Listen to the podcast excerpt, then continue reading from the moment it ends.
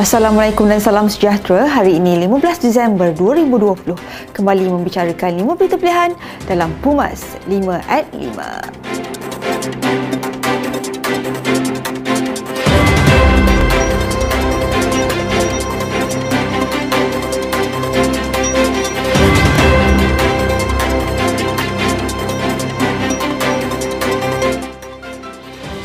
Bacaan kali ketiga Rang Undang-Undang RUU Perbekalan Belanjawan 2021 diluluskan selepas undi belah bagi dilaksanakan dengan 111 undi menyokong manakala 108 tidak menyokong dan seorang tidak hadir. Saya mohon memaklumkan iaitu jawatan kuasa telah menimbang usul yang diedarkan kepadanya dan bersetuju dengan usul itu. Saya mencadangkan bahawa Dewan ini mengikut subsection 4 kurungan 3 Akta Kumpulan Wang Pembangunan 1966 kurungan Akta 406 membuat ketetapan iaitu suatu jumlah wang sebanyak tidak lebih daripada 69 bilion ringgit dibelanjakan daripada kumpulan wang pembangunan bagi tahun 2021 dan bagi tujuan dan butiran perbelanjaan pembangunan yang dinyatakan di bawah maksud pembangunan atau P dalam senarai anggaran perbelanjaan persekutuan 2021 yang dibentangkan sebagai Kertas Perintah 26 tahun 2020 adalah diuntukkan di bawah maksud-maksud yang berkenaan jumlah-jumlah yang bersetentangan dengan butiran-butiran itu di ruangan 6 dan 7 senarai tersebut. 6 dan 7 senarai tersebut hendaklah disahkan. Ahli-ahli yang berhormat yang bersetuju pun kata bersetuju yang tidak bersetuju pun kata tidak. Lebih suara yang bersetuju, maka usul disetujukan.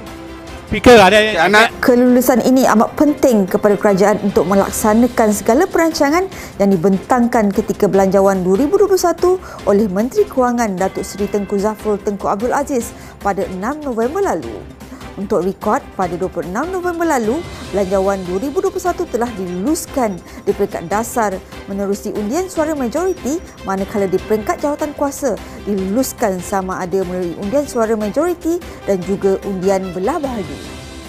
Apa yang diperlukan oleh bangsa Melayu bukan lagi gagasan baharu tetapi pencerahan tentang calon bagaimana bangsa Melayu itu akan jadi lebih baik dan maju. Timbalan Presiden UMNO Datuk Seri Muhammad Hassan berpendapat mungkin yang diperlukan oleh Malaysia bukan lagi perikatan politik demi perikatan politik tetapi dasar idea dan kecerdikan baru untuk menjayakan Malaysia yang lebih maju. Menurutnya mungkin tiba masanya tutupkan riwayat lama buka lembaran baru. Hamka pernah berpesan orang yang berakal hidupnya untuk masyarakatnya bukan buat dirinya sendiri. Rundingan peranggihan kerusi bagi menghadapi Pilihan Raya Umum ke-15 antara AMNO dan Parti Komponen Barisan Nasional telah selesai hampir 90%. Setiausaha Agung Barisan Nasional Tan Sri Anwar Musa berkata, tiga pusingan rundingan telah dilakukan di bawah jawatan kuasa rundingan diketuai Datuk Seri Muhammad Hassan berhubung perkara berkenaan. UMNO juga telah mengadakan dua rundingan bersama PAS yang telah mencapai kira-kira 60 hingga 70% kesefahaman. Menurutnya, UMNO dan PAS telah bersetuju 55 kerusi yang dimenangi UMNO tidak akan ditandingi PAS dan 18 kerusi dimenangi PAS tidak akan ditandingi UMNO. Jika terdapat kerusi yang mana kedua-dua kalah tetapi UMNO mendapat undi yang lebih banyak, maka UMNO akan bertanding dan sebaliknya. Anwar berkata Barisan Nasional telah bersetuju supaya rundingan bersama bersatu disegerakan bagi mencapai kata sepakat berhubung kerusi yang akan ditandingi. Belanjawan 2021 Perak akan dibentangkan berasaskan kepada apa yang telah dibincang sebelum ini di bawah pentadbiran bekas Menteri Besar Perak Datuk Seri Ahmad Faizal Azumu. Menteri Besar Perak Datuk Sa'rani Muhammad berkata jika ada penambahan dan sebagainya ianya akan dilaksanakan menerusi suplementary bajet dan apa yang terkandung dalam bajet 2021 Perak akan diteruskan tugas utama yang sangat besar dan mendesak sekarang adalah untuk memastikan bajet 2021 Perak dan akan dibentangkan esok supaya dapat dibahaskan dengan baik dan akhirnya diluluskan.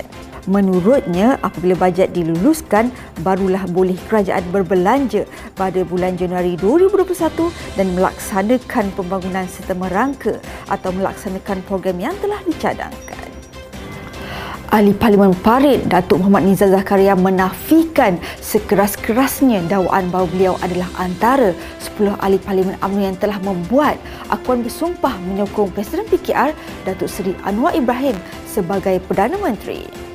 Menurutnya, beliau tidak pernah menandatangani sebarang akuan bersumpah dan tetap teguh kepada pendirian UMNO dan Barisan Nasional.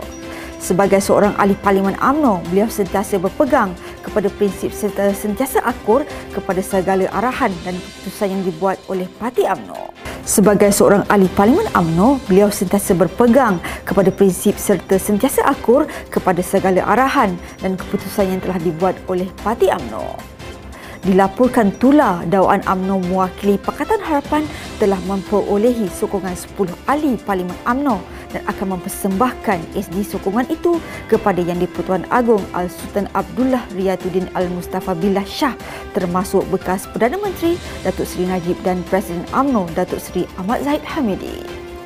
Sekian dari saya Adib Ahmad. Jangan lupa temu janji kita Isnin hingga Jumaat jam 5 petang. 5 berita pilihan hanya di 5 at 5. Assalamualaikum dan salam muafakat nasional.